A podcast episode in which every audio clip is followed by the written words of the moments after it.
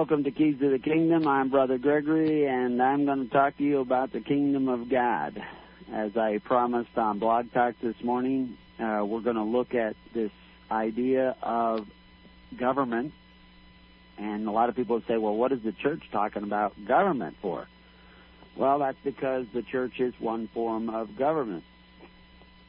There's lots of forms of government out there, and so what kind of government should you have? In my studies of different churches all over the world, I've looked at their doctrines and their polities and their forms of governing themselves, and there's quite a variety out there. But is Christ that um, confusing?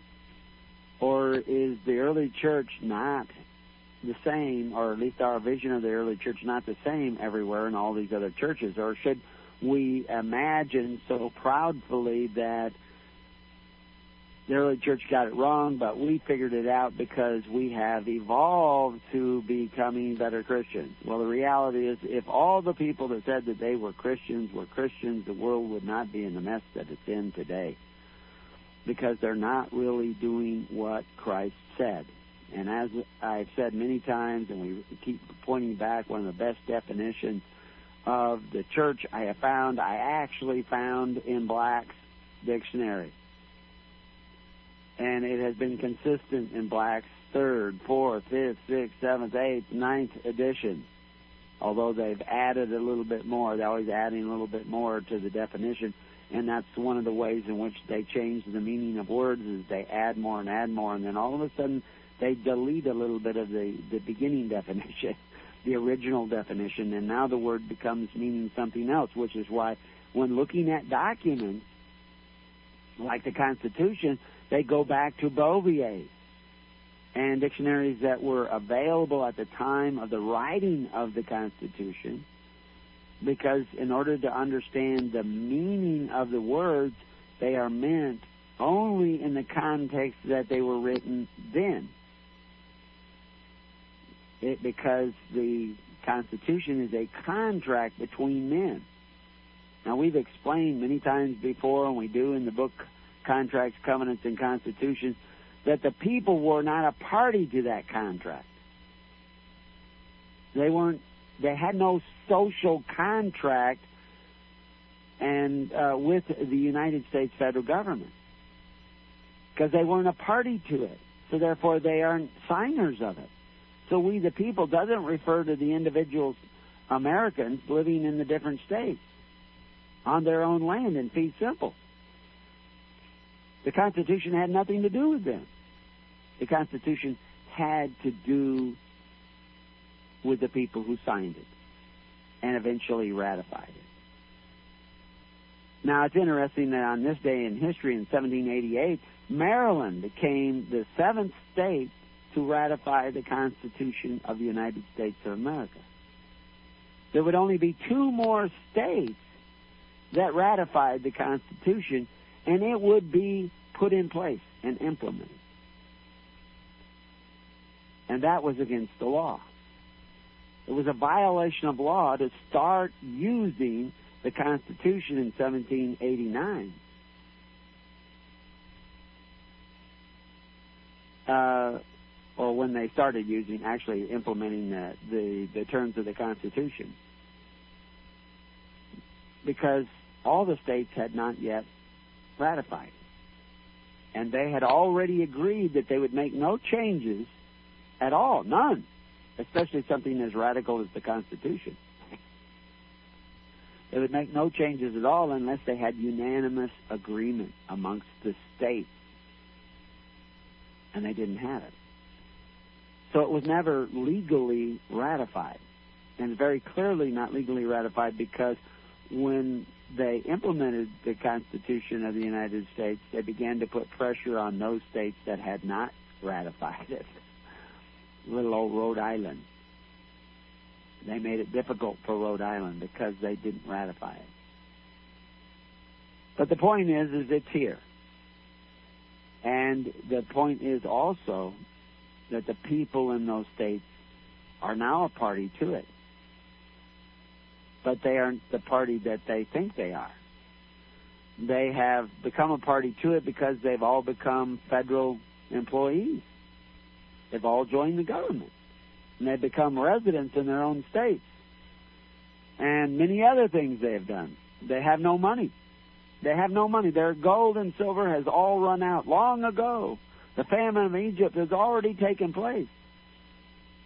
And you've already cast your gold and silver into the streets, into the power of the city. Because you don't even own it anymore. You have no right to own it. You have legal title to it. Another whole topic which we won't get into, but we do get into in uh, the book Covenants of the Gods. So you've your money has already run out. You've already cast it into the streets. You don't own your money. You don't own your land. You don't own your car. You don't own your right to labor. You have entered back into the bondage of Egypt. And you have become a party to the Constitution of the United States. It's become part of your social contract. But it's only a part of your social contract. And in it, it guarantees you the right to contract. And in the Judiciary Act of 1789, it made room for equity where there was no remedy at common law. And most of the activities that Americans have been indulging in for the last 50 to 100 years, there is no remedy at common law. There is only a remedy in equity. Yet I see men every day coming up and demanding their common law rights your common law right to contract is real. I said, well, I didn't see the contract. It has to be written out. It has to be plain. It is written out. It is written out in the statutes, which are published.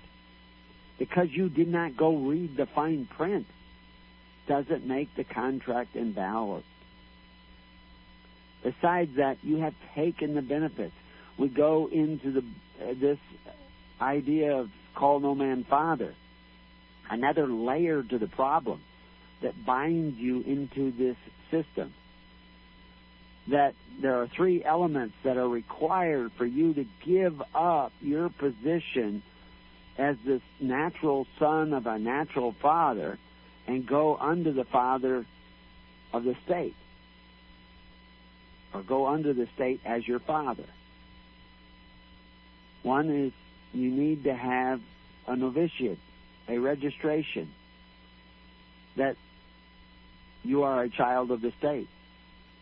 When they imposed that in 168 AD with Marcus Aurelius, saying you had to register your child's birth within 30 days of its birth with the Bureau of Vital Statistics of that day, which was found in the Temple of Saturn, because that was a government building. That's what they were doing in those temples, keeping records to administer their system of Corban, that made the Word of God to none effect, Christians would not register their children and were persecuted officially by Marcus Aurelius, probably more so than any other emperor. Yet he was a pretty good guy. Except he just didn't like them Christians because they would not play ball. They would not get the mark of the beast of his day. The second thing besides registration at birth is you had to start have a record of accepting benefits. Your Oregon Trail card, your WIC program, your public school education. You got to show that you're a member to get that education. And because that's a benefit, that's what they call tutor. It's all described in Call No Man Father pamphlet you can read and articles you can read free at hisholychurch.org. In detail, shows you they knew they needed three parts to this binding an individual under the state as your father. And then when you reach the age of majority, whether it be 14, as it was at one time in history, or 18, as it was at another time in history, or 21 even, in some places. But the point is, whatever they accept and is generally published, as it is written, so it is done. The last and final thing is that you must sacrifice on their altars. You must tithe, pay the tax, because you are subject. And now the great white father is your father, not your father in heaven. Your father is in Paris, or your father is in London, or your father is in Washington, D.C., or in Rome. But Jesus said, Call no man father. He didn't mean don't call your father father. You were to honor your father until you, if you go get married, you ask permission. And then you become a father under the authority of your father, but your father should grant you frank permission where he doesn't regulate you. But you should be tithing to your father, and your father would be tithing to the minister of his choice in a free will offering system of Corban that turns you into a nation of people.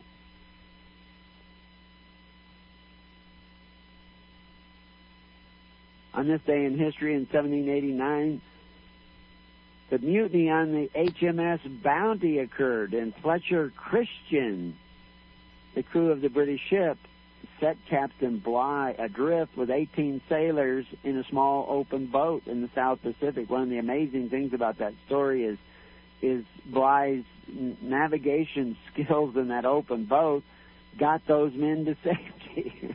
that was a lot more amazing than Fletcher, uh, Fletcher Christian. But they kind of walked the plank. They survived. They ended up on an island out in the South Pacific, and you can still go and see their descendants to this day. But they were ostracized from society.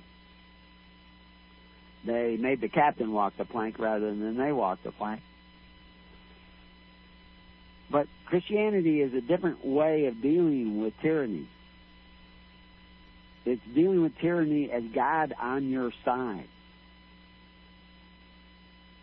On this day in history, also, the League of Nations was founded, which is the forerunner of the United Nations, where nations are contracting with each other and contracting.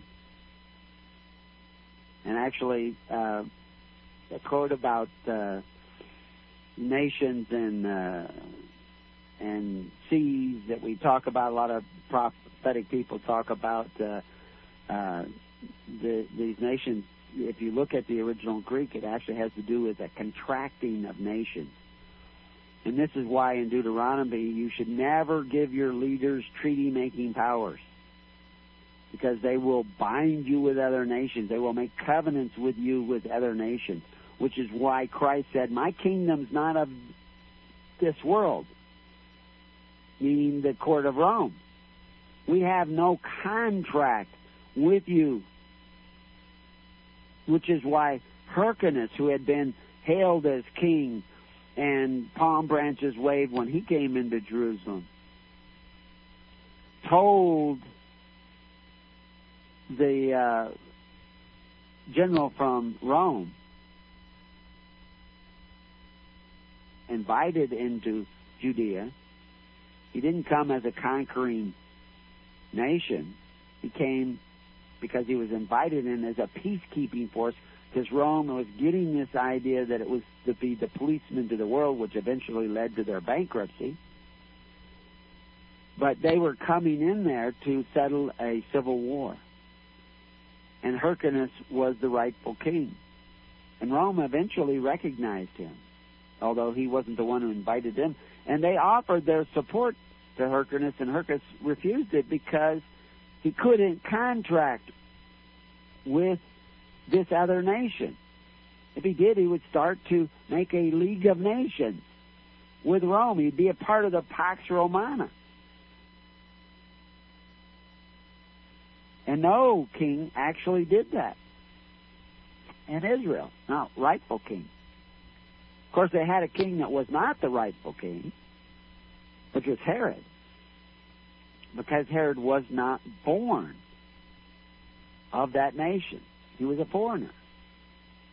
And that was one of those five things that you were to include in your Constitution, four of which are not included in the United States Constitution. The fifth is that he had to be one of you, born in your nation, born as a part of your nation according to the terms of being born as a part of your nation. That was included in there, but evidently it's disregarded in the United States and probably many other nations as well. But the point is, what form of government should we have? Well, we shouldn't have a form of government that allows treaty making powers. We shouldn't have a form of government that uh, has a central treasury. Uh, we shouldn't have a, for, a, form of government that reduces us to the bondage of Egypt we shouldn't have a form of government that has a professional army. These are the things that are listed off in Deuteronomy. So, of course, Christ had none of those things. They took care of one another. They provided for one another. But they were not a part of that system of the world government. Now I'm going to ask uh, just to make sure that we're still on the air and connected. Uh, Paul, are we still there? yeah, we're still here. Are you feeling lonely?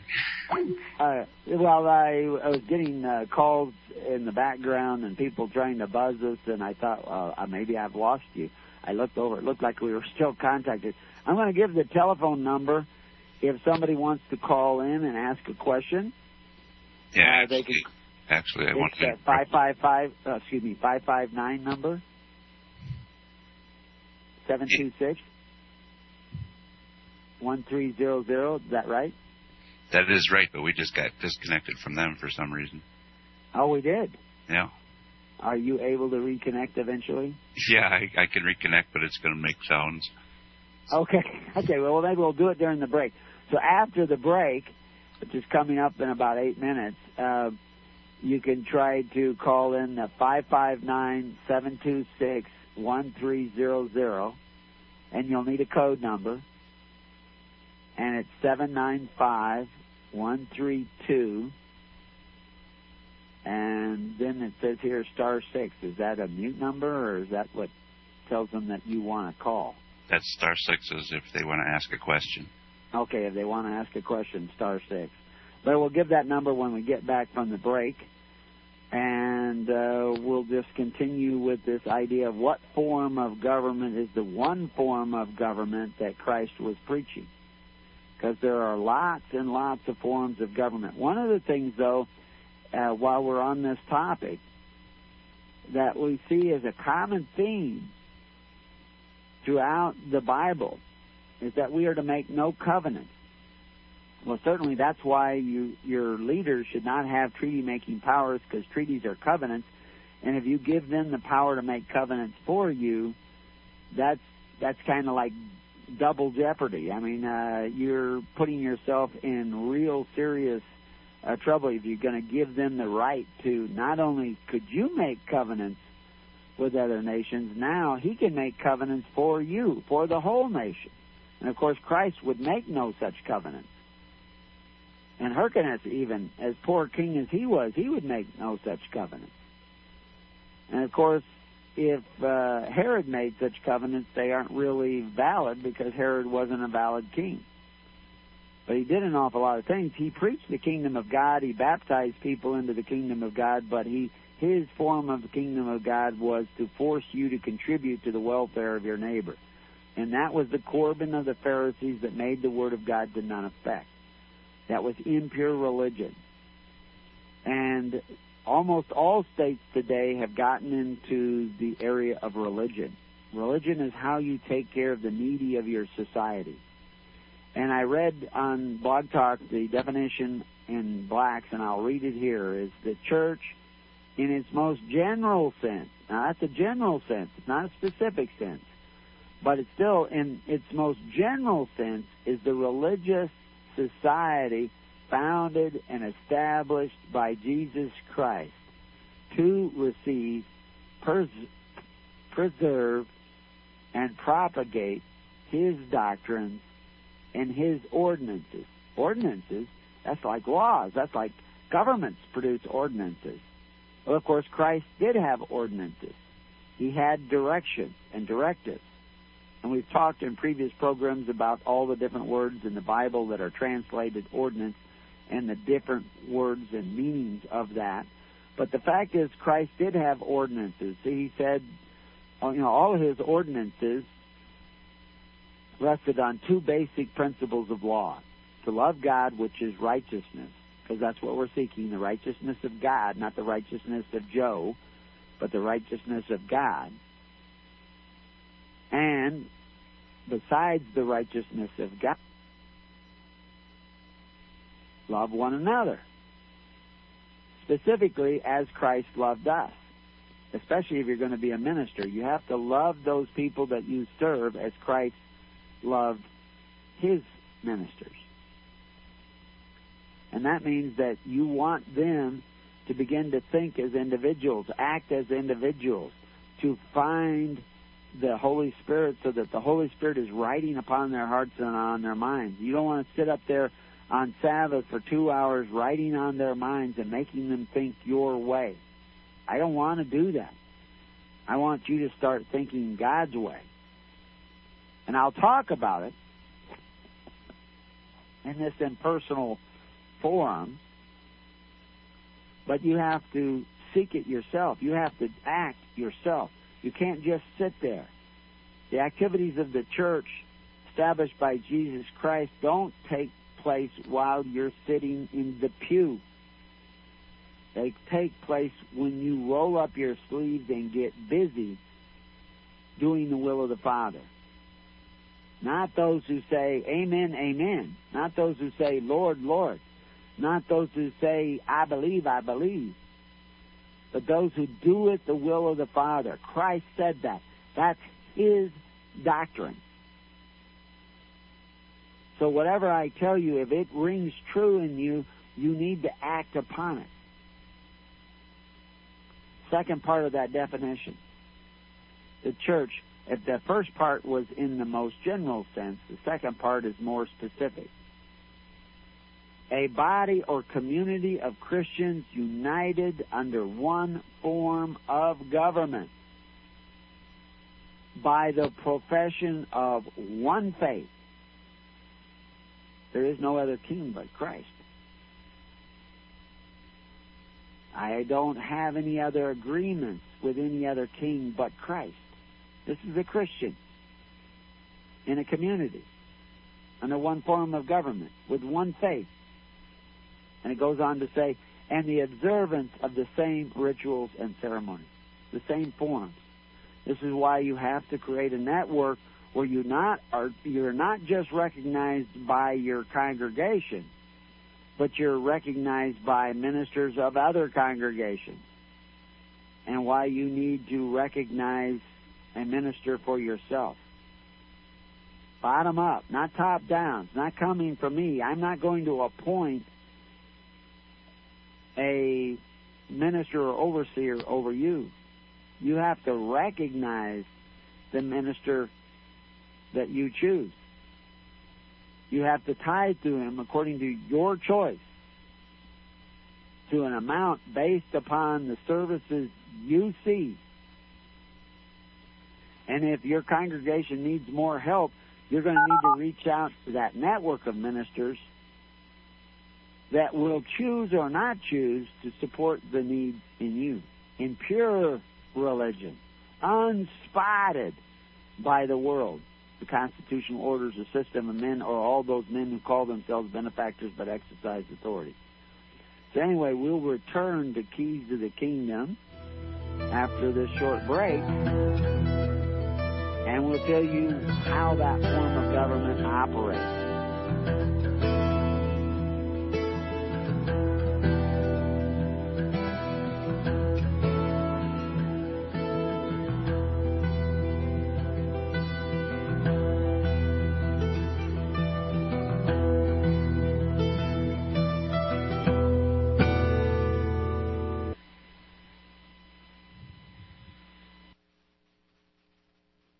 I pledge allegiance to the King of Kings and to his kingdom come on earth as it is in heaven, one holy nation under the heavenly Father with grace, mercy, and justice for all. The Greatest Prophecy DVD from Across the Border Productions.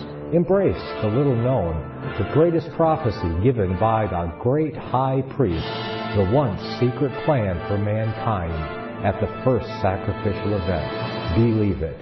Behold the end times in Daniel chapter 2, because the dream is certain, and the interpretation thereof sure. It is the key to prophecy future.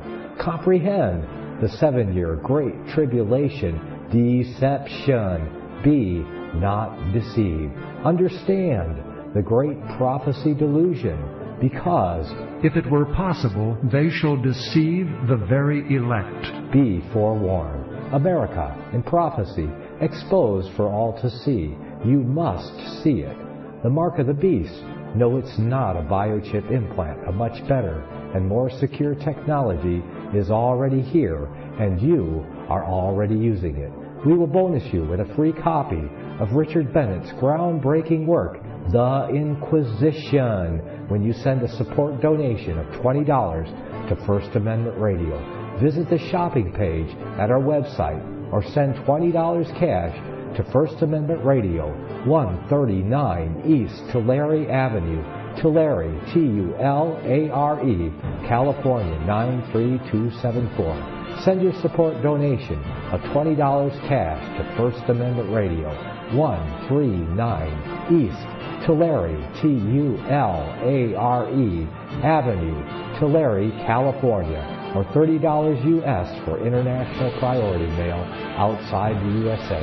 A wise man is forewarned and prepares for the times to come. Will you be ready? The Greatest Prophecy DVD.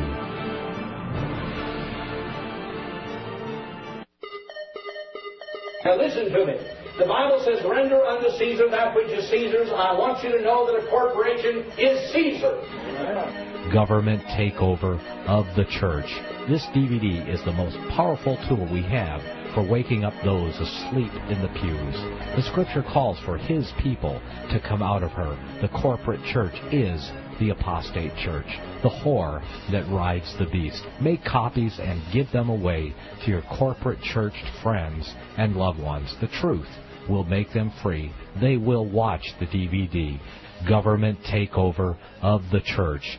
Who will tell them if not you? Get this DVD for a donation of $25 from LibertyRadiolive.com. Order online today or call 559 781 3773. Now listen to me.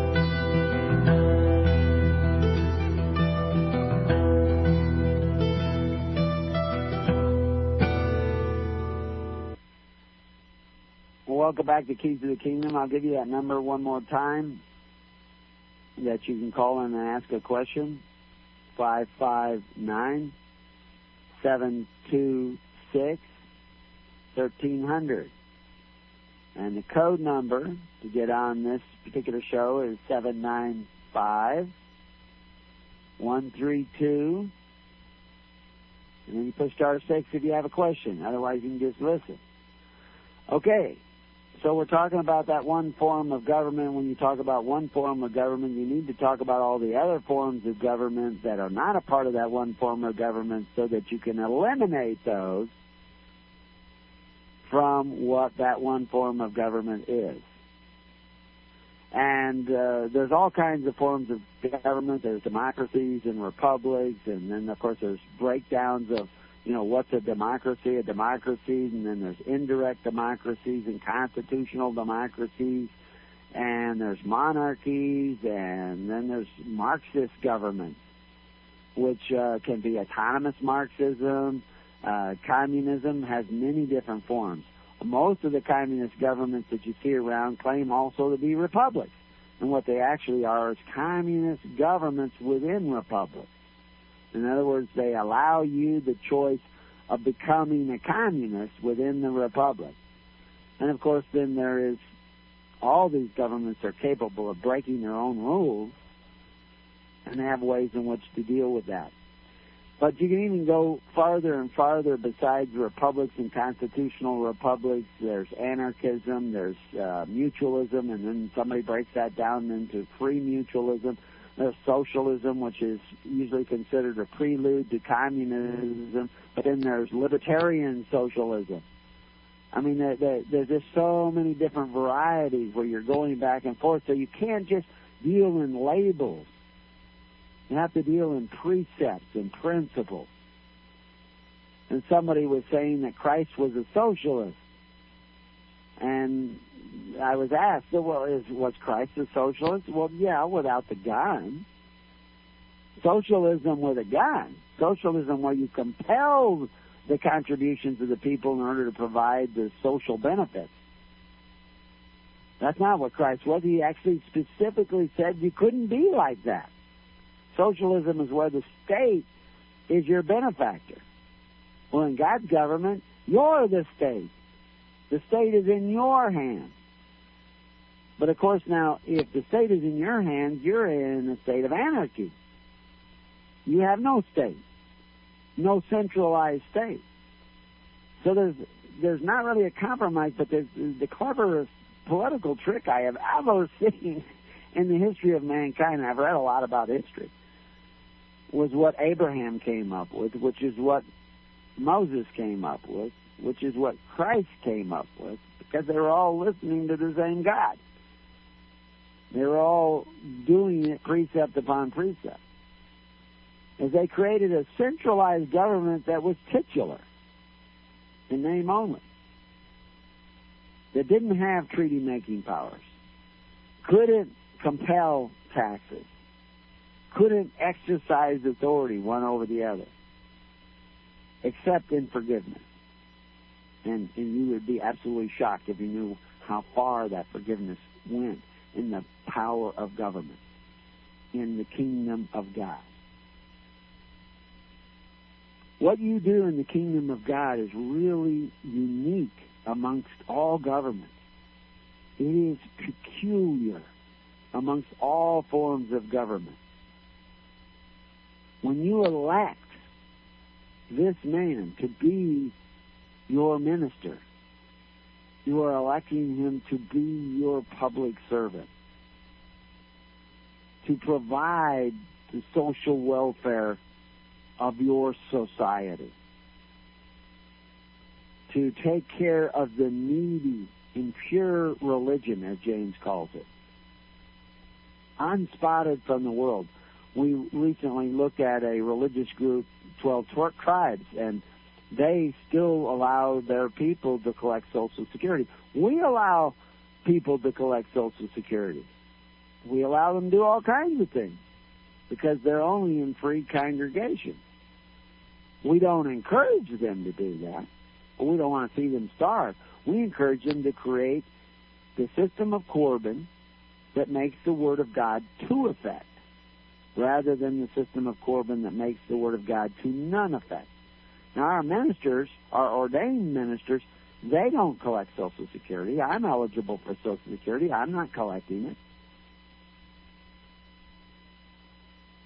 That's just the way we do it because we've given up those rights. We have no wealth in the treasury of Herod. We've given that all up. Give that away. Everything that we put in, you can give that away to the needy of your society. We are now ministers in another society based on faith, hope, and charity, based on the ways of Christ, based on pure religion. Recently, I posted to the contact ministers of our living network, which you should all be a part of, and showed them that even in Canada, they recognize this one form of government as separate You need to find out what that means. And that's what we're going to be talking about. Kingdom of God is not a democracy. It's not an indirect democracy. It's closer to a republic than probably any other form of government. But there's elements of anarchism in the kingdom. But not anarchism in the sense of chaos, anarchism as in the sense that you as individuals in the congregations have no contract with us. You don't have to obey us. You don't have to do what we tell you.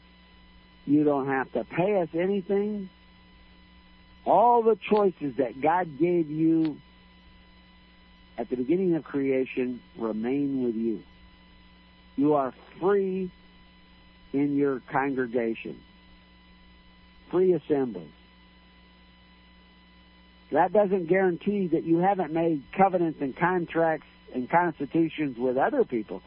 But in the context of the congregation in your relationship with the church established by Jesus Christ, you are free. And so you can become a member of a congregation at any time in any status. And now you can begin to take that walk that Christ has offered you to set you free. Joining a congregation does not make you free. It sets you on the road to liberty under God, in the kingdom of God, where you have the right to be ruled by God. But you have to walk that walk, not just talk that talk. You have to actually join in a congregation that begins to take care of one another. You have to pick a minister that wants to congregate too with other ministers to take care of their needs. And as servants of servants, their needs includes the needs of those they serve because they're a servant. When you give to them, that servant, you give to the whole congregation he serves. But the choice in how he serves that congregation is up to him, and it is your choice if he is doing the work of God to say so and be a part of that congregation. And if he's not doing the work of God, you need to call him out on that. You need to say, You're not the social welfare of my family. You're just up there talking to me every week.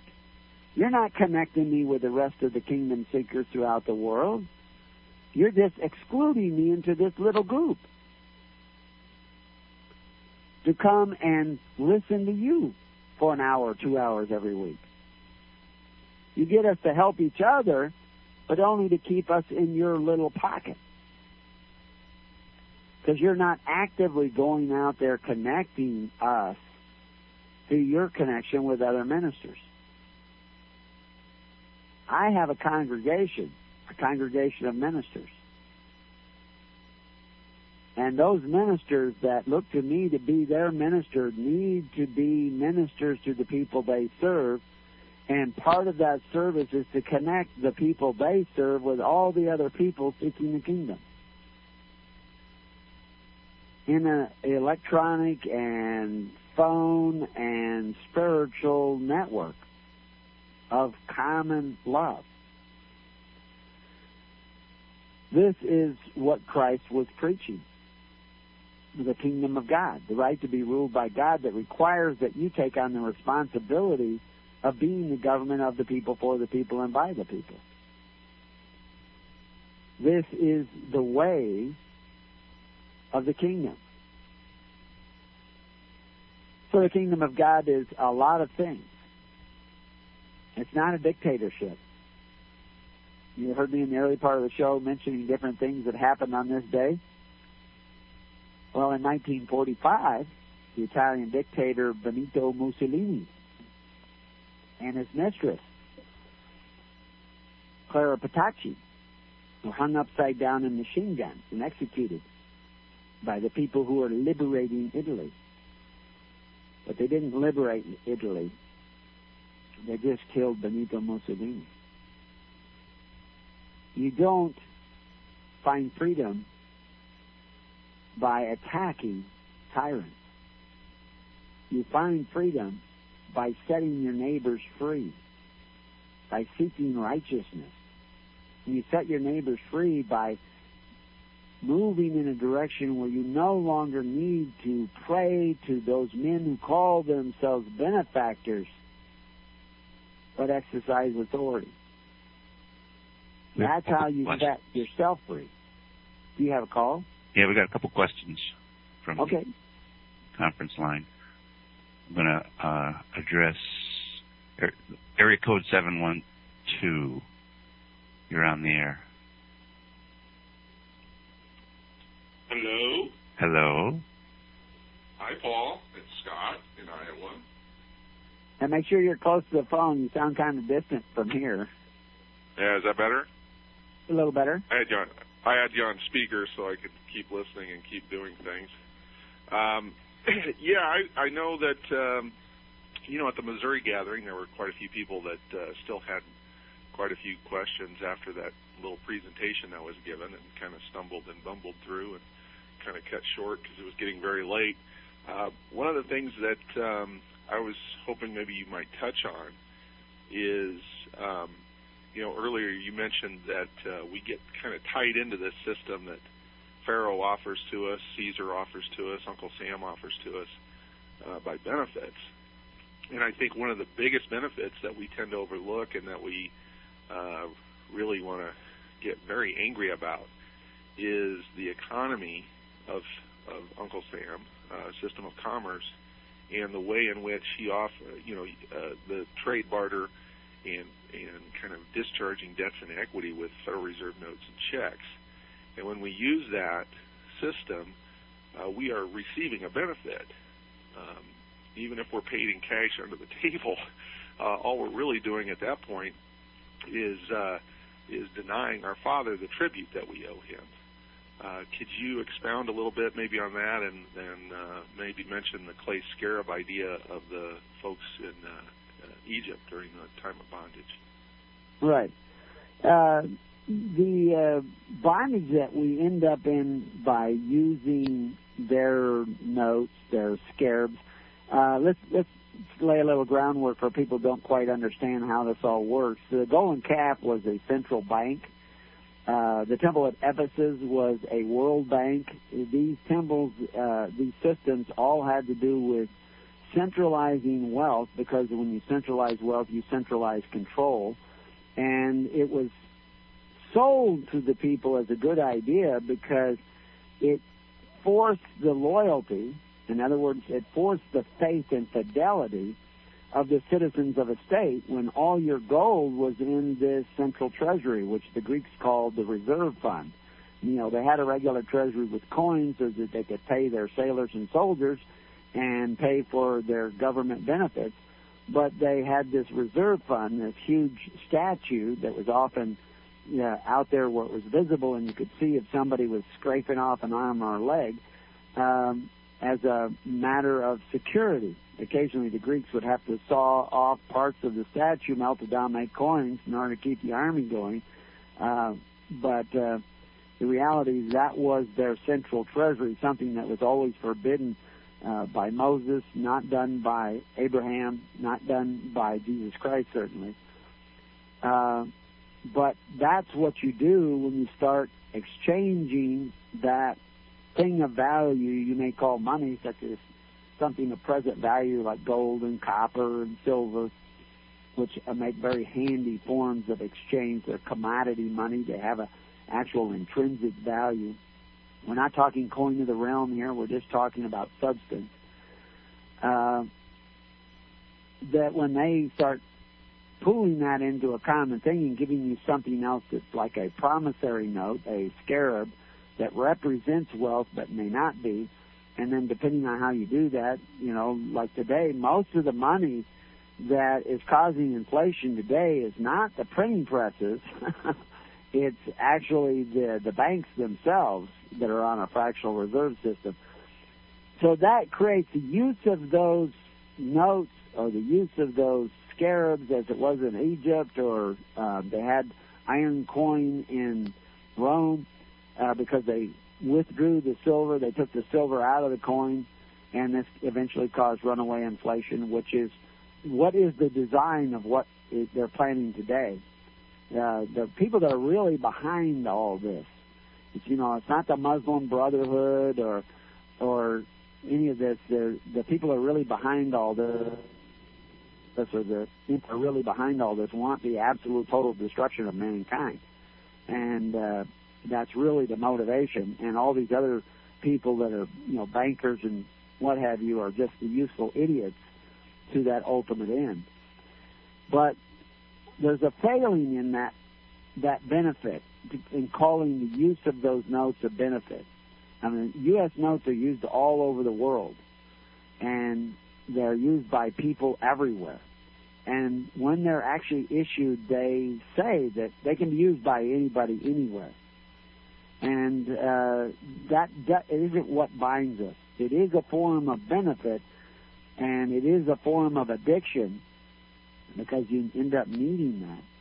And it is a part of that bondage because of the addiction, where you you have nothing else to exchange uh, because you aren't dealing in the system of God. But it doesn't really legally bind you by the use of those notes. But being legally bind is not the major problem because that could go away in a minute, in a second, in a twinkling of an eye. The real problem is the spiritual bondage that's created because you're absolutely willing to give somebody a note that's worthless as if it has value. I was just in a store uh, a couple days ago uh, that I had to go up to town with somebody, and we were in the store, and the lady in front of me in the line paid with a couple of bills, and one of them was ripped in half. And the lady at the cash register immediately took the note and started taping it back together again. And of course, as I am always preaching the kingdom, no matter where you find me, I said, Oh, you're going to restore its value by taping it together. And she smiled and said yes. And the other lady looked over at me and smiled and everything. You know, I'm such a charming young fellow, uh, although I'm an old man uh, and then I said, the problem is, it didn't have any value to begin with. You know, as the lady continued to tape the bill together on both sides, had a little moment here to preach the kingdom. I said, if you go to the the Federal Reserve website, on their website, they state Federal Reserve notes have no value, unquote. And uh, I continued on for about five minutes while they were packaging up all their stuff. And then after that, other lady left, and uh, the, I was there with the teller and continued on. And she was, you know, getting a little lesson in money. You know, the prices you're paying in the stores are not because the items are more expensive. It's because the notes are worth less and you're being robbed as we having this program right now. The notes in your po- pocket are worth less today or this moment than they were at the beginning of the show. And this, this process will continue because you put your faith in the unrighteous mammon. And so I, I often ask people, do you want me to pay you in money or notes? And then I explain to them the difference. And you can't buy land, a lawful title of land, with uh, legal tender. You can't do it. It's impossible. And so this is all part of that bondage scheme. Ultimately, what's going to set you free is the currency of Christ, which is charity and love and forgiveness. Forgiveness is one of the biggest forms of charity there is. And you, in order to do that, in a righteous way, you need to gather together with other people who want to do that. At least want to do that a little bit and move in that direction. Can I ask uh, another King- question? Sure. Well, that brings up another point.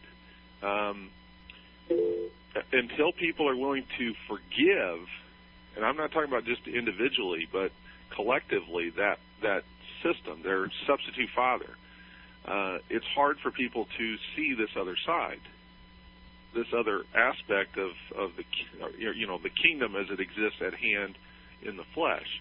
So, you know how do, how do people let go? How do you recommend that ministers work to help people let go of all that anger, frustration uh, at the system, thinking that they can just walk away individually instead of coming together in, in free assembly to build the kingdom of God at hand. Right. Uh, people have a love hate relationship with the evil ones of the world. They love to hate them. And to love to hate is not the love of Christ. And it creates another bondage. And, and you know, one of the things uh, I actually saw an email just before uh, I went on the air earlier this morning where somebody was uh, bad mouthing uh, the Bible and uh, uh, they were under the goofy assumption that uh, There is no uh, historical record of Moses ever being in Egypt or any of that stuff, and there's actually a very rich historical evidence of that. But there's a few archaeologists that are promoting that ridiculous concept, and people who want to believe that they believe it because it supports the hate they have for the system and that will that will drag you down. I mean, didn't anybody see Star Wars? uh, hate draws you into the dark side of the the force. Uh, it's love that's going to set you free. And when you really start moving in the direction of the kingdom, you don't have time to hate the rulers of the world. You actually start developing a certain sympathy for them you have to remember Saul was a great guy out there defending justice, but then the weakness of the people made him king despite the warnings of Samuel. And that giving him that power corrupted him. It corrupted David. It corrupted uh, uh, um, Solomon. It corrupted Rehoboam. That's our fault if you really start seeking the kingdom, you're too busy to hate. You are too busy doing righteousness. And you, you know, when the, the most of the people that were in Jerusalem at the fall of Jerusalem that were Christians, followers of Christ, they weren't called Christians yet, but they were followers of Christ, had accepted Christ as their king, had been cast out of the social welfare system of Herod and the Pharisees and Sadducees and were a part of a different system where their ministers worked daily in the temple, but operated by free will offerings that gave each of their people a titleist that said this person is, is paid up. They don't owe any taxes, and that was one of the things that I sent off the concerning the laws of Canada, which are also the laws similar to the laws of the U.S. We're going to end up going to a break here before we finish but we'll talk about that when we get back. But they were actually set free, operating a separate government from the Pharisees, and they left Jerusalem overnight, and they were ready to do it. And I'll tell you what they took in their purses when we get back. The keys of the kingdom.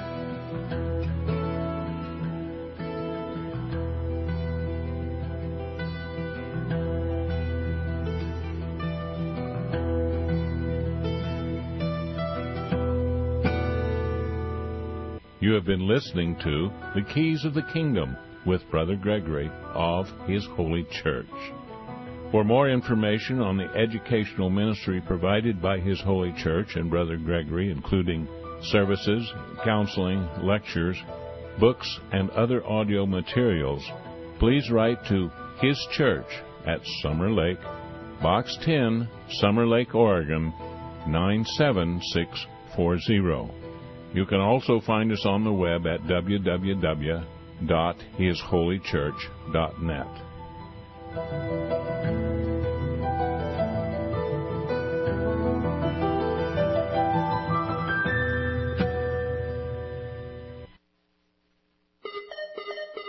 Now listen to me.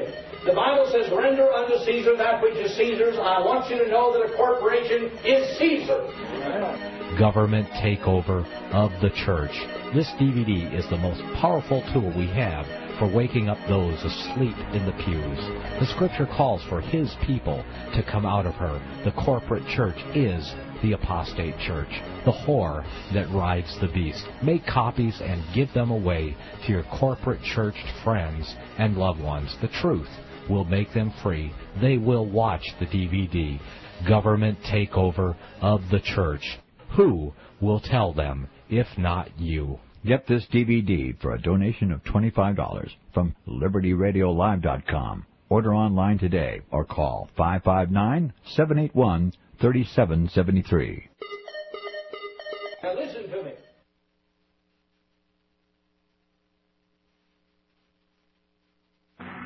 Fight the fight. We are here to equip you because you love the truth. LibertyRadioLive.com.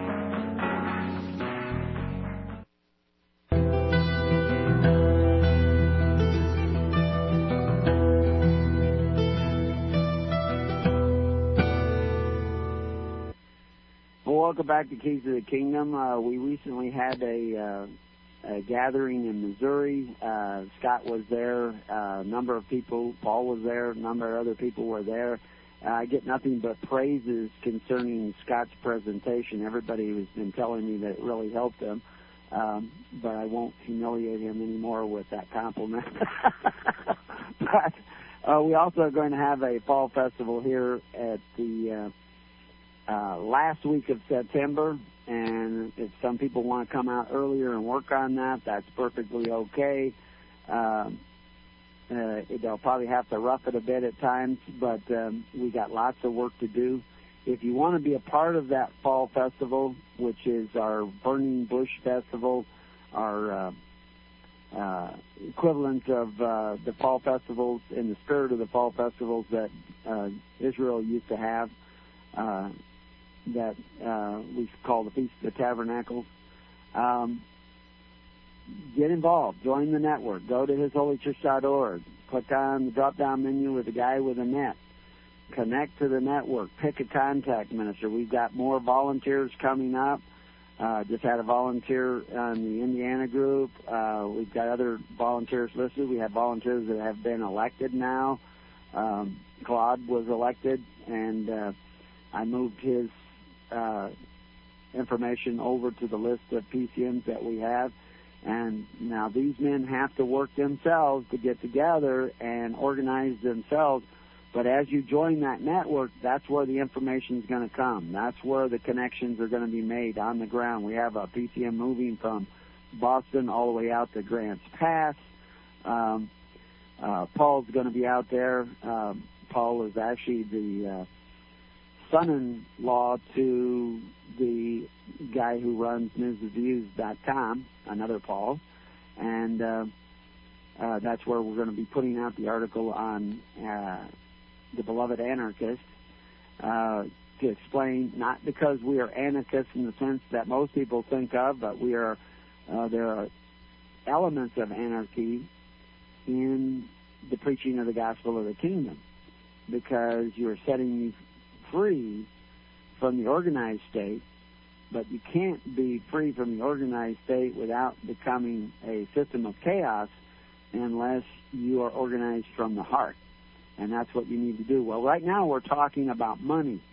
And uh, I, I, I can't remember the exact question, but I was moving over to uh, point out that in uh, Judea, still at the time of Christ, they were still using gold and silver and copper as the coinage of the day, and had lots of different kinds of coins that were made.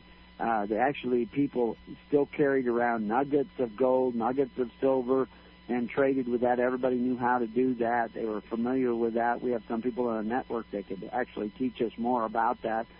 Uh, but those were substantive money. It wasn't just coin of the realm. You had to pay your taxes in the coin of the realm, but which is why they needed money changers. Uh, but uh, people carry all kinds of different forms of commodity money in their pockets and use other things as trading. Where commodity money is something that has a present value uh, of itself, not a stamped value that's put on it, whether it's on iron coin or gold coin.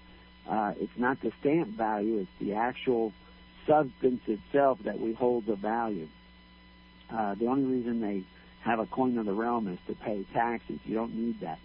But what was going on in Jerusalem is they had created this system of social welfare, uh, which was a compelled Corban. People had signed up for it. And then along comes John the Baptist and Jesus Christ preaching a system of voluntary offerings, which is what Moses had taught, which Abraham had taught, and which the prophets had always taught. And people were starting to become a part of that there was a backlash that was saying, no, you can't do that. But eventually, Christ was such a uh, powerful character and had a right to the throne that they couldn't stop him from preaching his kingdom. They tried to say that he was subverting the funds. There were actually people in government that were saying, no, well, I recognize Christ. And that was the big problem. There was no king in Jerusalem. Uh, there was a king in Galilee. There was a king, you know, Philip over there in another part of the kingdom of Judah, but in the part that contained Jerusalem, there was no king. Jesus is this king, and he starts preaching voluntary taxes, free will offerings, a system of Corban of social welfare that was based on free will offerings, that was operated by ministers who did not exercise authority, who were titular. This is a pure republic he's talking about. He's actually in the government doing this. Well, Rome said, we recognize Jesus, just like Rome had said, we recognize Herod. But now they're saying we recognize Jesus as this king. Anybody who got became a part of his government by baptism instead of a part of Herod's government by baptism was cast out of the system that's set up by Herod, the Corban. They were opting out of the Social Security system. They were no longer employees of the government of Judea paying into that system. They were now members of the kingdom of God. And that all began on Pentecost, 10 days after Jesus said, Go back to Jerusalem and wait. But now this other government was still operating there because Jesus isn't forcing them to go along with his system. It's a voluntary system. They started coining their own money. They had said there had no king but Caesar, but now they were ticked at Caesar. They hated and were jealous of men like James, who was the head of the church. And they threw him off of a wall and killed him. But we don't depend on our leaders to give us courage. We depend on Christ in us to give us courage. So the uh, uh, Christians, the followers of Christ, were still a viable government. They weren't centering their government in a single man. So now all of a sudden, Roman soldiers were coming there to enforce Roman law on those that said they had no king but Caesar. And the Christians, in one day, packed up and left. The city was surrounded by Roman soldiers on all four sides, something the Roman soldiers almost never did. But they did it in this particular case for a particular reason, which is irrelevant here, but uh, they didn't want anybody to escape uh, they were looking for certain people that were causing trouble. And now the Christians were leaving, but the Jews who were controlling the gate, the, the Jews who were not Jews, the Jews who were not following the king of the Jews, which was Jesus Christ, but the Jews that said they had no king but Caesar, the synagogue of the adversary, were guarding the gates, and you couldn't go out that gate unless you took all the coins and gold and silver that you might have and turned it over to them. You had to go out with an empty purse if you wanted out that gate. Some men tried to swallow the coins, and their bellies were cut open to get those coins out. So you came to the gate and gave them all your wealth. You gave them the title to your house. You didn't even go back and get your coat all a part of prophecy back then at the fall of Jerusalem. And they walked out with nothing. But they had something. They had something in their purse. That the that those who would not follow Jesus did not see. It was invisible. It was the treasure of the kingdom. When there had been dearths in other lands, depressions in other lands, failing of economies in other lands, they had taken up gatherings of funds and supplies and sent them out. So now when they walk out with nothing, passing through the Roman lines, untouched, they were received with open arms by brethren all over the Roman Empire and beyond, all the way to Ireland. They could go anywhere, and there was a brethren in a network, a living network of people that would receive them. And by receiving them, they would receive a great reward because these people came with skills and knowledge and a willingness to roll up their sleeves and a willingness to forgive and love one another. And it was a utopia, not in one place, but a utopia in the hearts of every man who would come together in the Spirit of Christ. This was the treasure. This is the treasure of the kingdom. You cannot steal that away. You can try to stamp it out, but when they really try to stamp it out, the pillar of fire of Christ will stand between them and you and protect you. So I'm getting a little metaphorical here, but not as metaphorical as some people might think. so anyway, there was a great migration from one kingdom to the next, but that migration already took place in the hearts of the people, where they didn't want to. They wanted to inform you. You know, those notes you're taking are worthless, and they will tell you in the store, and they will tell you in the streets. They won't beat you over the head with it. They'll do it with a smile, and you'll smile back. And the, my son was standing next to me, and the lady finally said, with a big smile on her face, "If you have any more gems like that, I would rather not hear them." it spoke to my son. They don't want to hear the truth. She was happy to hear because I said it with such joy in my heart.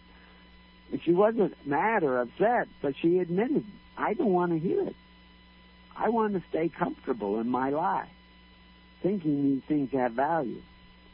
And this is, she was not free. I can't, I, you know, people ask you if I have the power to cast out demons. Somebody asked me that not too long ago. I said, yes, but usually the people leave with the demons because they don't want to let go of the demons.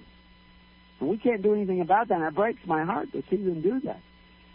But God mends it back again because I have faith in the ways of God. What we're looking at here is a great migration. On this day in history, in 1947, Norwegian anthropologist Thor Heyerdahl showed that in a balsam wood craft, the Kon-Tiki, you could move from Peru all the way to Polynesia. Why do you think somebody was setting out on that voyage? Just for fun? They had to migrate because of the uh, spiritual tyranny that was going on at that time. Uh, you know, in 1952, on this day in history, Japan officially ended a uh, the war was signing this treaty with the United States and 47 other nations. Right now, Japan is negotiating to get back some of the islands that they had to give up to China and Russia. They can move parts of their population over there because of the radiation that is contaminating their country from Fukushima. Our country is contaminated with another kind of radiation. I know people out here in Summer Lake where it never rains are worried about Fukushima radiation. And it is coming over, and it is contaminating. But you should be worried about the con- contamination of the world that has already taken place in our hearts. If we will turn our hearts around and begin to take those steps back towards the kingdom, no poisons will poison us we will have a road and a path to follow. Uh, we have gone away from the kingdom and we can't even see it from where we stand today. And the money system is evidence of that. But if we would start to become righteous, take those notes you have now and use them for the benefit of those that are wanting to move to the kingdom. Stop hoarding your treasure. Start letting it flow out to others in your midst to strengthen the poor, to prepare a way. That's what they were doing in Jerusalem. Had they not taken the funds that they had when they had plenty and shared with those that did not have enough, but were seeking the kingdom, they would have had no place to go when they had to migrate from Jerusalem overnight leaving everything that they had that they thought at one time was of value. Don't mass the treasures.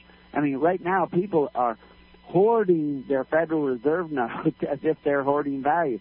Some people have seen they don't have value, so they're hoarding gold and silver. If you know what happens if you hoard the blood of your body in one part of your body, you have a rupture, an aneurysm. and You die. You can't do that. The body, in order to be healthy, must flow out with the love of Christ as often as possible. And that's not just blind charity. That's righteous charity. So I don't know. Did I answer your question, Scott? or did I go off on too much of a tangent? All right, Scott, stay you, there. You, you did it. Uh, you did a great job. Uh, Okay. a lot more than uh, than uh, what I was expecting. So Right, it, must be fire hose day. You know, people ask Yeah. for a baptism, and I bring out the fire hose.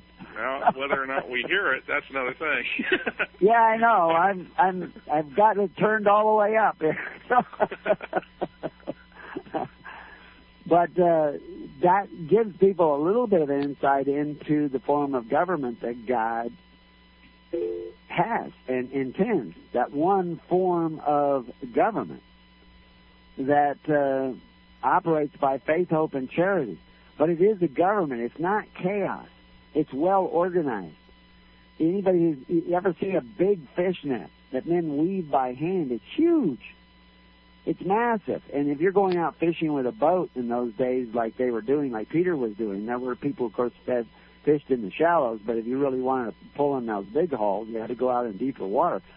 They threw that net out and then jumped in the water. They took off their clothes and jumped in the water and swam out. And they were they had buoys on it, but they had to literally hold up the edges of the net to catch those fish. You had to bring in the fish and then trap them and bring this huge net together and then get back up on the boat and all pull together to pull that net up on the boat, especially if it was full. They talk about when Jesus said, throw your nets on the other side.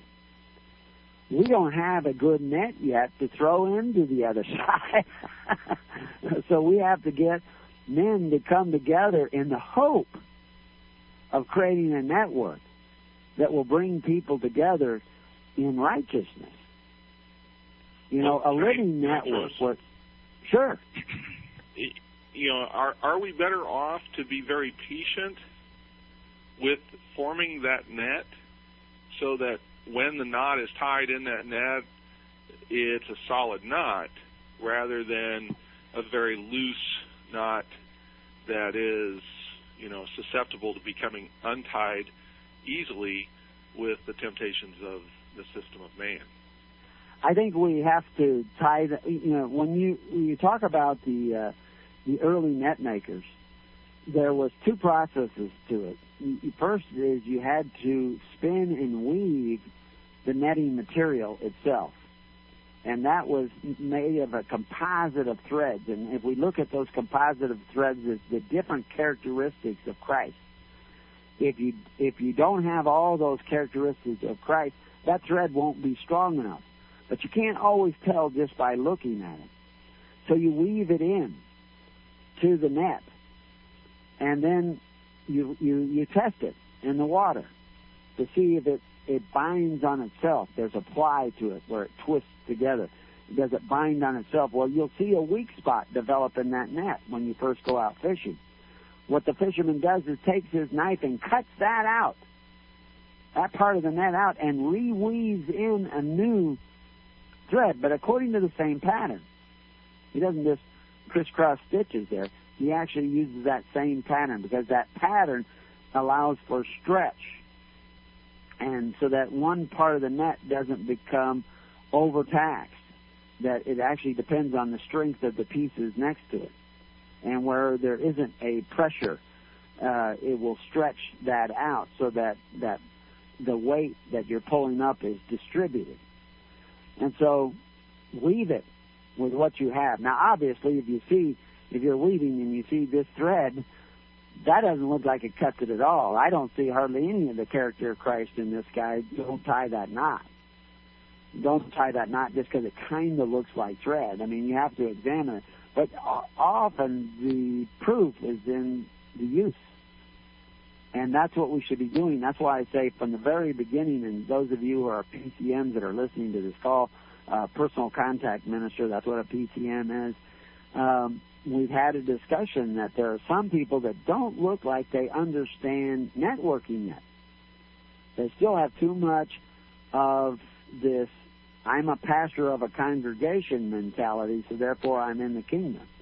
I'm not a part of the world, therefore I'm in the kingdom. But the kingdom is this body, single body, one form of government, people working together. And I imagine that there are people all out there, all over the world, that are beginning to see and wake up to all these different principles. This idea that the treasure of the kingdom is the treasure in your own heart.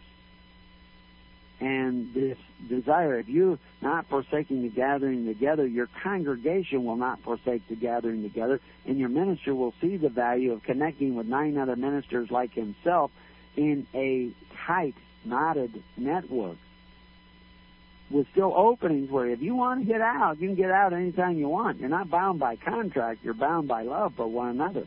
That's our knots. Well, in order to even tie those knots is not merely the recognition that you're a minister and you're a minister and you're a minister in my network. Tying those knots aren't real knots until you show real love for one another. You know, we have to love everybody on the network, but we can't even know everybody on the network. But we can know 10 guys. We can know 20 guys.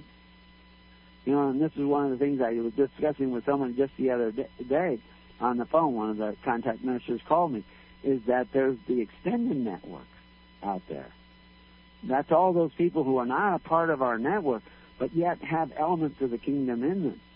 That takes up more time with me than all of the people that I deal with in the network. I don't know, maybe half and half but it takes up a lot of my time. Fortunately, a lot of my family is a part of that, uh, touching the extended network. Um, but anyway, I completely forgot your original question. I think, oh, I do remember now. Is uh, yeah, I think that uh, we have to, unless you see an actual serious shortcoming where this thread isn't even really thread anymore. Uh, put the put the knot in place, the the beginning of the knot in place. And if you watch a net guy, I'd actually like to make a video of somebody making a net, uh, weaving a net. I have the materials right here next to my desk. Just haven't got around to it in my spare time. But every time you tie that knot, you're testing the yarn. Now, people don't do it as much anymore because all of our the yarn that we use to make nets with is so uniformly made. But in the old days, it depended on who was spinning. and you could get weak spots and not want that part. But they just cut it out later if they thought it was a flaw, and they fixed it up better. And that's really one of the major goals that we have right now is to putting that network together. And we talked about it on the Alfred Adask show. Is uh, he he seemed to catch on that we're dedicating ourselves to building this network. Uh, but our effort is not the essential ingredient. It's the effort of every individual out there who is a part of that network. And that's why those that have been picked, I want them from the beginning test the materials that we are bringing into the network. Give them a tug. Say, hey, you know, what's the deal? I, I, I see something missing here. Is it there for real? Show me. You know, so uh, is it Missouri? Is, it, is that the show me state? it is? Yes. Yeah, okay, well, isn't that coincidence that we had uh, our first meeting this uh, year, a big meeting in Missouri, wasn't it? so, that's where we need to start is in the show me concept. If you want to be a part of the network, it's not just being elected by two people. That's the beginning. But now you have to show the other members of that network that you're going to be a viable part of that network. And that's up to every, once you have that person put in there in that position, every knot is pulled to see if that thread is going to hold. And it is in that pulling that the knot is tightened. If you pull it and it breaks, cut it out, put another thread in there. So those of you who are dealing with this on a day-to-day basis, I think you get the metaphor of what I'm talking about. We need to challenge one another, and uh, and hopefully uh, uh, improve the network every day that we do that. Are we done so, with that? I don't know. Is God done with me? I heard people. Is that people talking in the chat room? That little bing I hear. There is there is a serious question in the chat room, and I want I want that uh, uh, Joey to get that answered. But yeah, you got a little quick, far away there, Scott. Yeah, I've got it. Uh, am I here? You're here. You're just far away. Uh, the idea that you know what you're talking about with especially what's going on with the PCMs not knowing is just trying to get people to patient is has been very difficult. Uh, they don't they don't share information. So how do we know what somebody's doing in Florida or Texas or somewhere else that's far away from where we individually are? Uh, you know, if they don't tell us what they're doing, so that we know if the net is strong. Right. And uh, you know, I just happened to have a report about somebody I hadn't seen. What is he doing? And I actually had a good report from somebody who said that he's actually doing quite a bit. Um, and uh, but I couldn't see it. I wouldn't. And the fact is, I don't want all the PCMs to report to me. But if we, from the beginning, and this is what I was mentioning not too long ago, and somebody said, well, we're so small now, do we really have to form the tens, hundreds of thousands with the contact ministers too?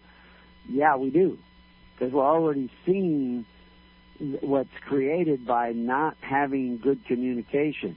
So even if you only have three or four ministers pick a contact minister, that contact minister should get in touch with those three or four guys or those three or four guys get in touch with that contact minister, you know, like once a week at least. If something happens, send him a little note privately.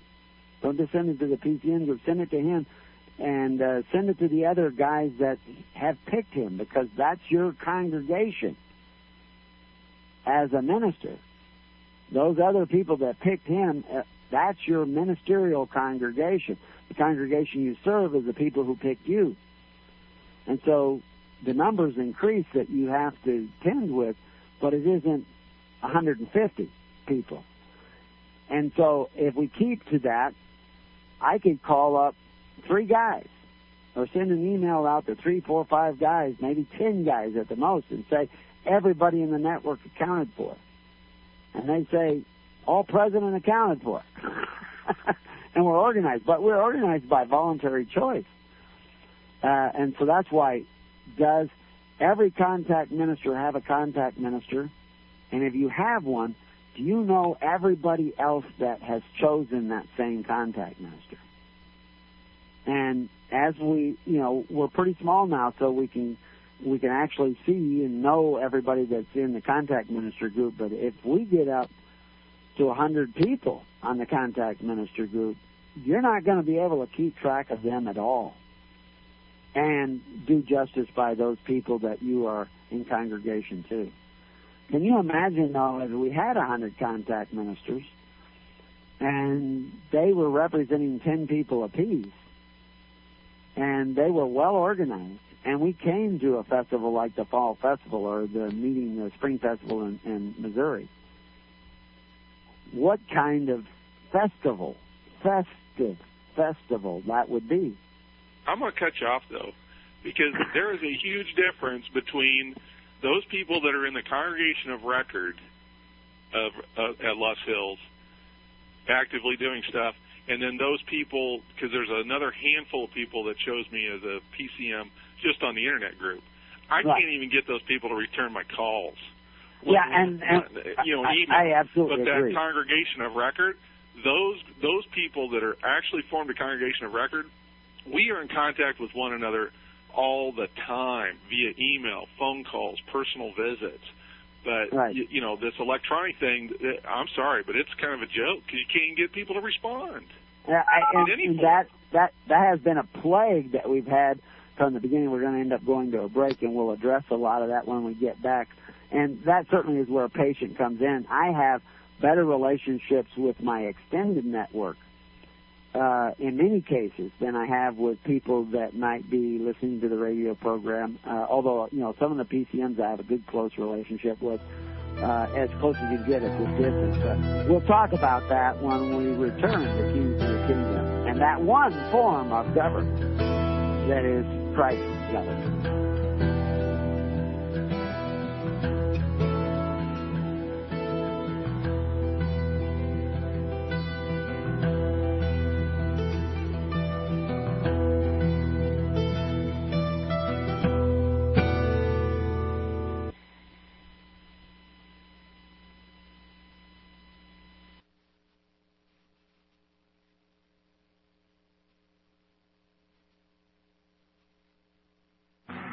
Fight the fight. We are here to equip you. Because you love the truth, LibertyRadioLive.com.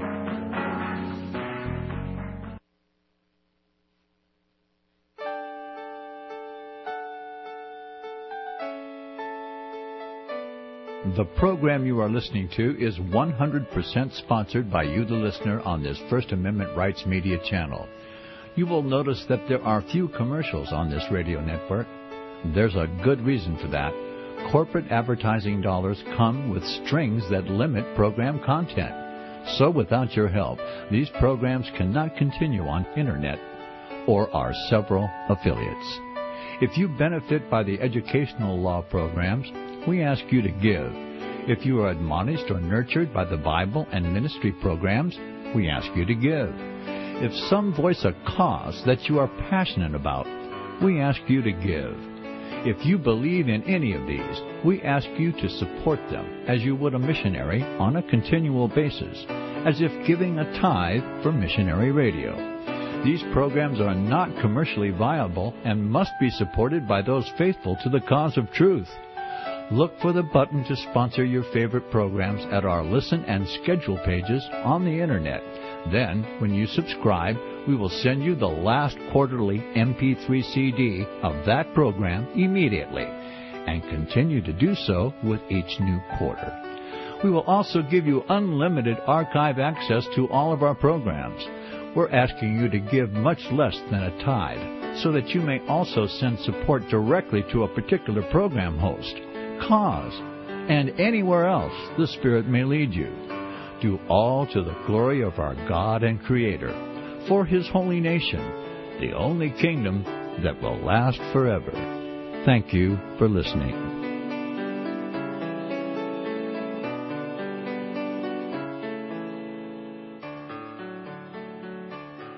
If you read the history books, the most often asked question to Southerners was this Why did you fight? And the most often given answer is because you're here. In other words, the South did not invade the North, the North invaded the South. Was it the Civil War or War of Federal Aggression. John Weaver sets the record straight in this DVD series on the Civil War from the Old Past Christian History Conference. Was there a war to set the slaves free?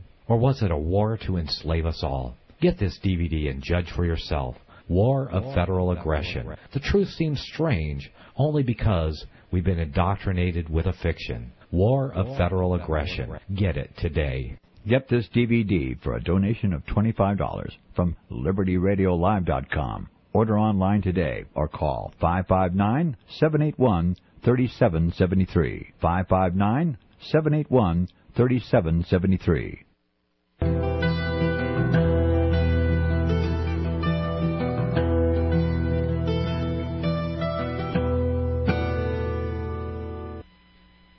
Welcome back to Keys to the Kingdom. We're talking about that one form of government, and uh, most people are completely oblivious to the fact that Jesus is actually preaching a government of the people, for the people, and by the people that was an actual working, viable government that operated for almost a thousand years and was extremely successful. And even during the years of persecution uh, of the kings who rose up to stamp it out of existence, it still exists in the hearts and minds of some people around the world, and it's amazingly uh, or amazing to find out where you do find elements of it. But now it must rise again in these days uh, where we're coming on huge cataclysmic action. And so we're talking about what that kingdom looks like. And we were just talking about the electronic network with uh, personal contact ministers uh, that are simply there for the purposes of helping you connect with others. Because in seeking the kingdom, you need to not forsake the gathering together. So we created this electronic network through the Google Groups. You can get on it by going to hisholychurch.org, clicking on the drop-down menu and joining the group in your area and saying, who's on here that wants to seek the kingdom.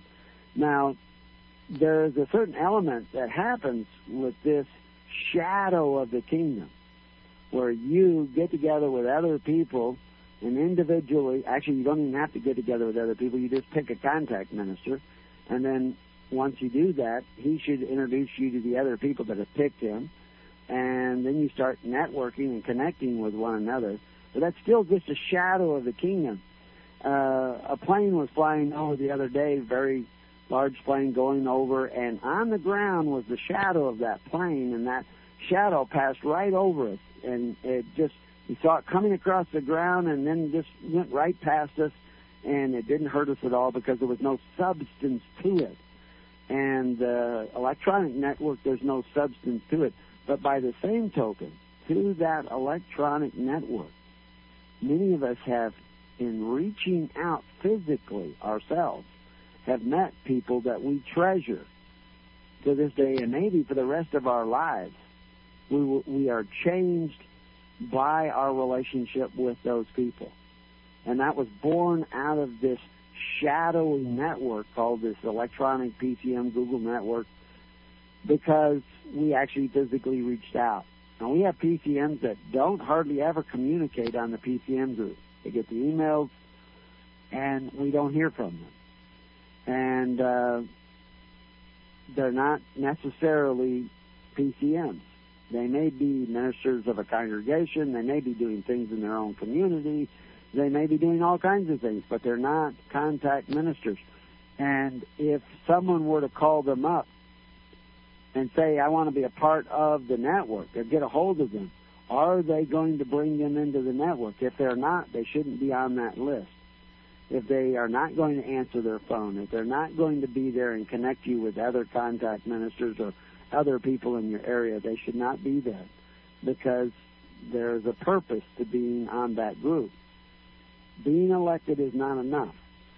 But uh, the electronic network is a shadow, and it will go away as as quickly as night falls.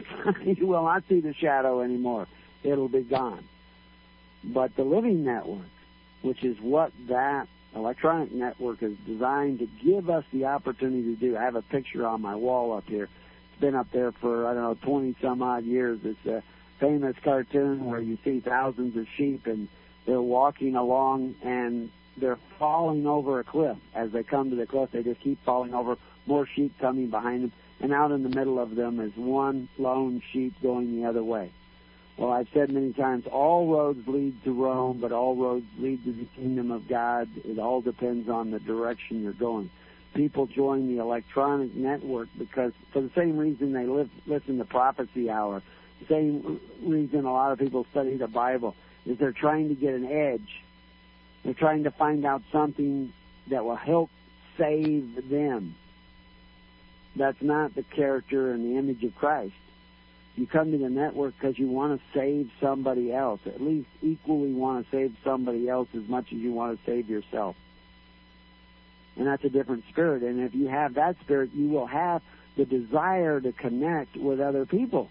You want to know who needs help, who really is looking for true help, Christ-like help, who want to really change, not just join my religious group, but really want to seek that kingdom of God and His righteousness.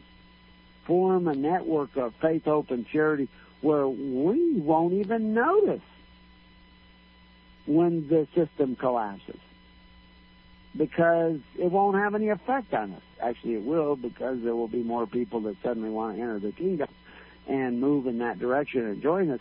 But we're seeing this slow cracking and crumbling of the system around us and that opens up light where some people will be able to see us. But what's been holding us back is the fact that we haven't really made a complete commitment to the kingdom to form that network of faith, hope, and charity amongst ourselves.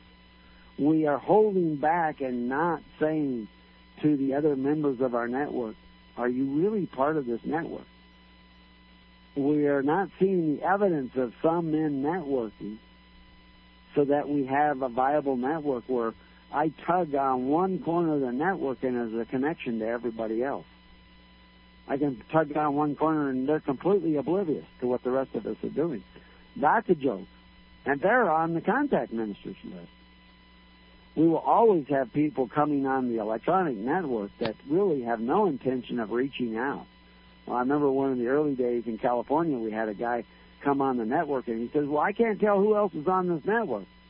You know, in California, and I says, "Well, you, you pick a contact minister, you give him your information, you get to know him, and then he gets to know others, and then he shares the information about others." He said, "I don't want to do that. I just want to know who else is on the group. I don't want to share my information with anybody." So he wanted everybody else's information, but he didn't want to give his information to anybody. Well, that's not it. And he eventually just got angrier and angrier and eventually left because he wasn't getting what he came for. He never came for the kingdom. He wanted to create his own little network of people to listen to him. He wanted to get on his soapbox and preach to everybody else. And, you know, uh, I'd rather be out in the garden. I don't want to be preaching to everybody else. But God has chained me to this microphone. So here I am preaching the kingdom. But, uh, and I don't mind being his servant. But, uh, it, it's going to take a lot of patience because a lot of people come on this network and they are kingdom retarded. There's a term we, we pass around in, in society today, socially retarded.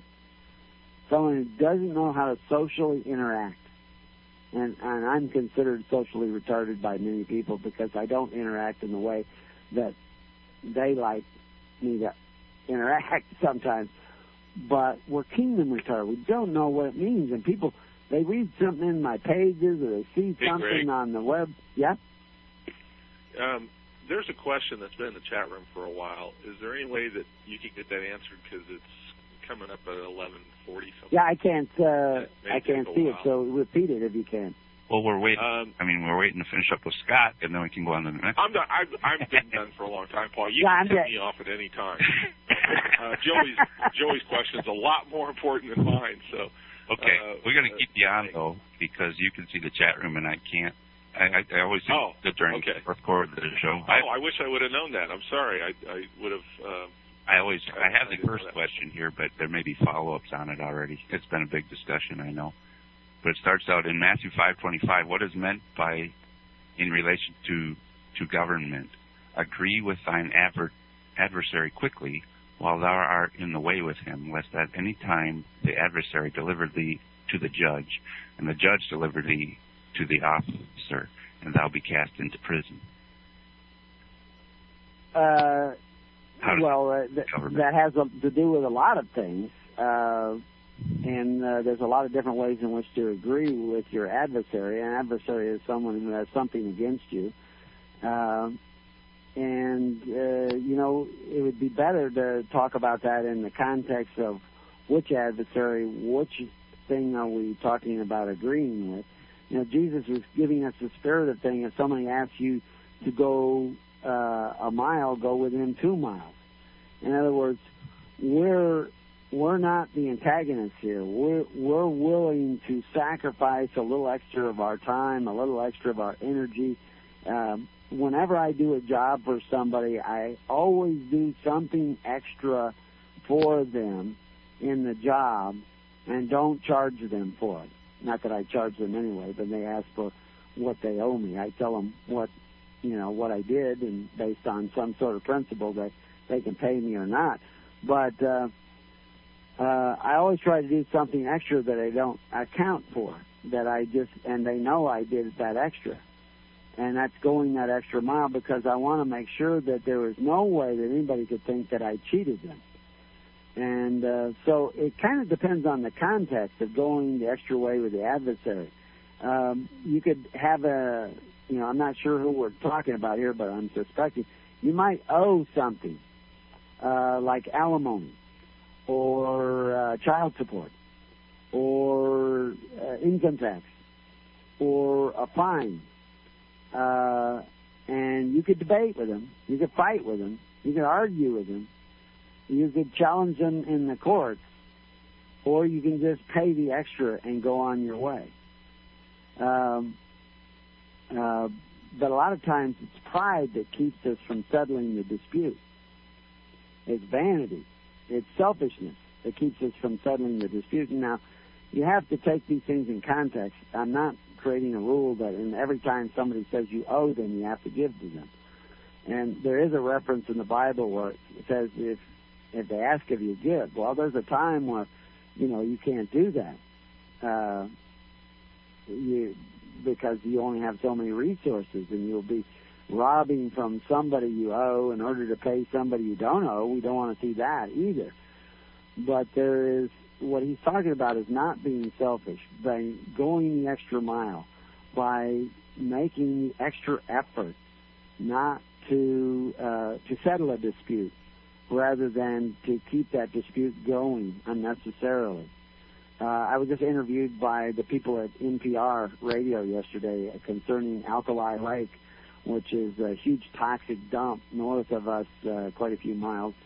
We're actually in a completely different aquifer and, and we're unaffected by it. But I know people who lived out there who died of cancer and had birth defects, and I'm pretty sure it's because of the toxicity of the area because of this huge toxic dump that somebody came out here and dumped. Well, a huge major billion dollar corporation is responsible for that now, and they're trying to get out of that responsibility by appealing to the state to take over 75% of that responsibility, and they just pay a small amount. And they're paying lawyers more than they're paying for the toxic waste dump. Um, and so I wrote a letter years ago and stopped that from happening and the state was unable to settle the dispute, and so it's still back on Bayer, which is the company in question. And so they wanted to interview me for NPR, and they asked why I was interested because I lived so far away from there. Is uh, because it affects somebody uh, out there, and it's wrong. Whenever you make a portion of the planet uninhabitable, you should do something about it. But I actually wanted that dispute to remain on the shelf there. I mean, remain on the table, uh, so that they finally settle it properly. I didn't want to let them have the easy way out. Uh, so you know, you have to choose those battles. Uh, I'm not going to get anything for it. It's not going to affect me, but it's going to affect somebody else, and that's that's one of the key elements of the kingdom is that you have. I put in all the time out there, not for me, doesn't help me. It helps somebody else. And so sometimes we have to do that. We have to go an extra mile for people. They're not in our network, the people out there. There's no church members out there, but yet there's there's a someone beat up in the ditch, and as a good Samaritan, I must go to their aid because that's the righteous thing to do unfortunately, a lot of people are deciding because of selfishness, and I think that's the spirit of what uh, Jesus is talking about. And he talks about it, like I said, in several other places about going that extra mile and uh, uh, sacrificing our own pride and even our own fun in order to settle the dispute so that we're not dragged into court. I seen, I actually know somebody here in Oregon, millionaire. He's probably facing 25 years. He is facing 25 years in jail because he refused to pay taxes that he probably owed, taxes from a corporation. And he just absolutely resisted giving because he thought the government was so corrupt. And you know, I don't know the details of it except for the what's now in the paper uh, and what I kind of gleaned from our relation. I have no firsthand evidence of what he did or did not do, and I hope he gets off but the reality is, is because of his stubbornness, he's lost at least three million dollars. Uh, I know of. He's lost property worth a million dollars, and he's maybe going to lose his freedom because he was stubborn, rather than simply pay the tax and seek the kingdom. He refused to pay the tax and didn't really seek the kingdom with the same earnestness that he was trying to get out of the tax. and uh, he may have done things that were illegal, and now he's in court, and uh, they may take every penny and his freedom before he's done, and that was because he lacked the spirit of what Christ was referring to here in this quote. So I don't know if that really answers uh, Joy. I think this is Joy of Idaho. I'm just guessing, uh, but I'm usually a good guesser. Uh, well, it doesn't say that. But... well, I, am not going to say. Way about a Foucault, I think. Say again. It uh, is a shortened form of Joey Buttafuoco, I think, but uh, Oh, okay. we don't know who it really is. Uh, Okay. Scott, is there more? Was there more follow up to that? Uh, I don't know, uh, Scott, are you still there? Did you see any responses? Or maybe he's typing something in. But anyway, uh, Scott's checking on that. Uh, I never even pulled up the quote, so I didn't look at it particularly. But it, what was it, Matthew five five? Is that what it was? It was Matthew five twenty five. Oh, five twenty five. Okay. I'm a bad I numbers did not guy. see any others um, other Yeah, than there- just that. There seemed to be a big discussion about it for a while, but then I, I lost connection. I got I connected know back. that. I know that uh, Mark in Texas, um, he had some questions. Yeah, he was on the phone, but calling in or something.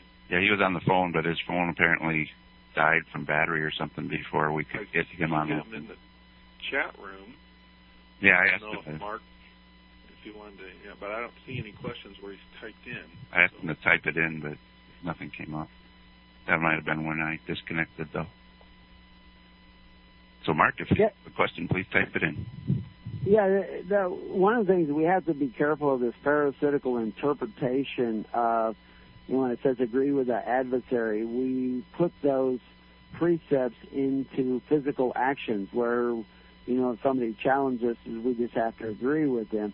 Uh, we, of course, that's not the point of it. He's talking about a spiritual reality that when I faced a mob of men rioting in San Francisco, and uh, very angry at white people, and I'm extremely white, and uh, none of them were white. And uh, this is the day that Martin Luther King died, which many of you have heard me talk about. Um, I looked at them with no disagreement in my eyes. In other words, no judgment, no anger, no resentment. Uh, just me, whoever I am uh, without that anger and resentment that is in so many people. We can be angry at somebody that has nothing to do with these people, but when we look back at somebody and they look deep into your eyes, they will see that anger, even though it's not at them. They will sense that anger and they will eat you up. You know, uh, they sense the fear, and fear and anger are the same thing. And they they had nothing they just uh, i mean i still remember that to this day it was like uh it was a, almost a mystical experience how they just parted uh, and like a straight line. You couldn't have got these guys to stand in such a straight line on both sides of the sidewalk. Four feet wide.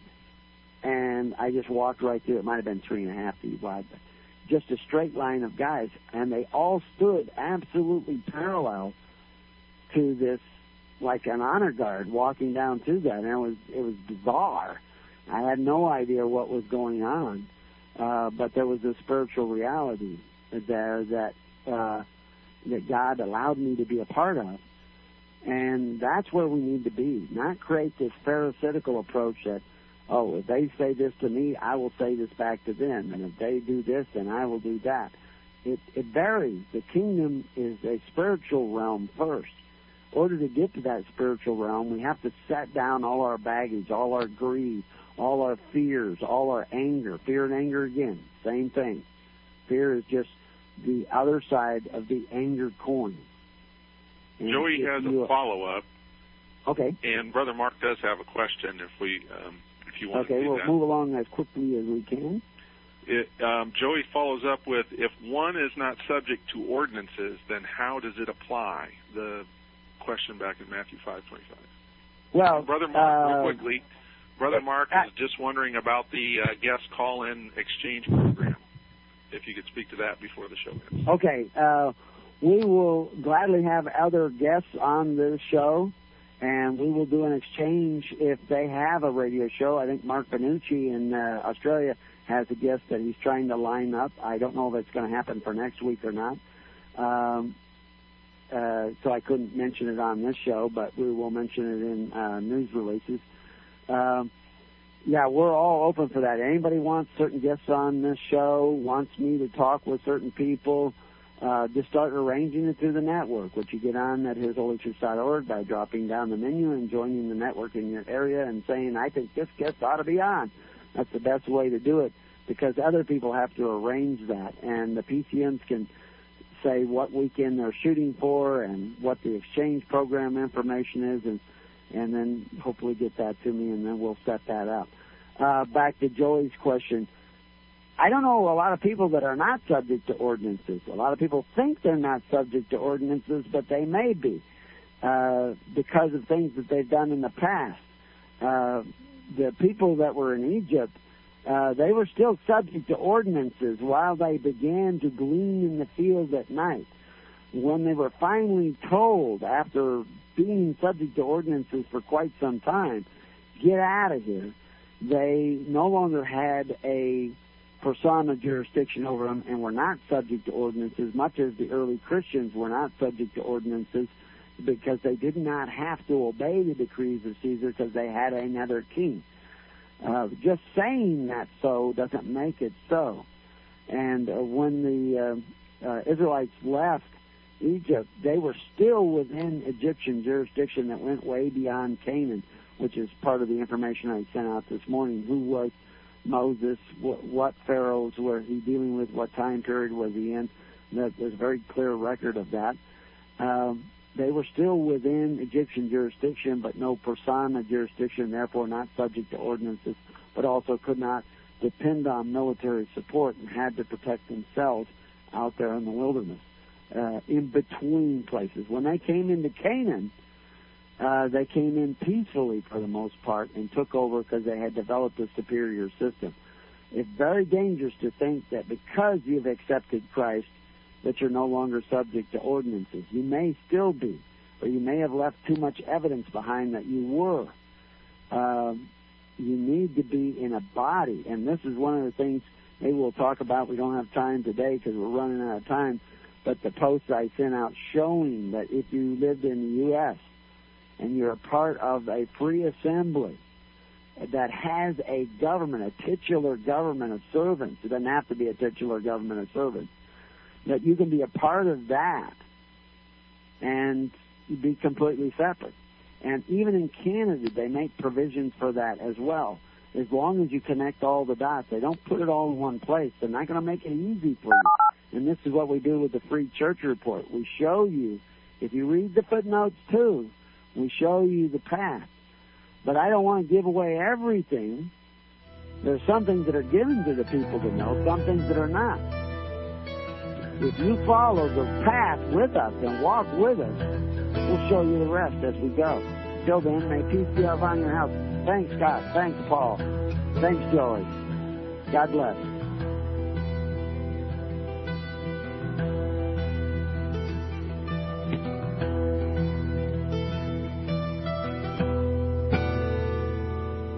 You have been listening to The Keys of the Kingdom with Brother Gregory of His Holy Church.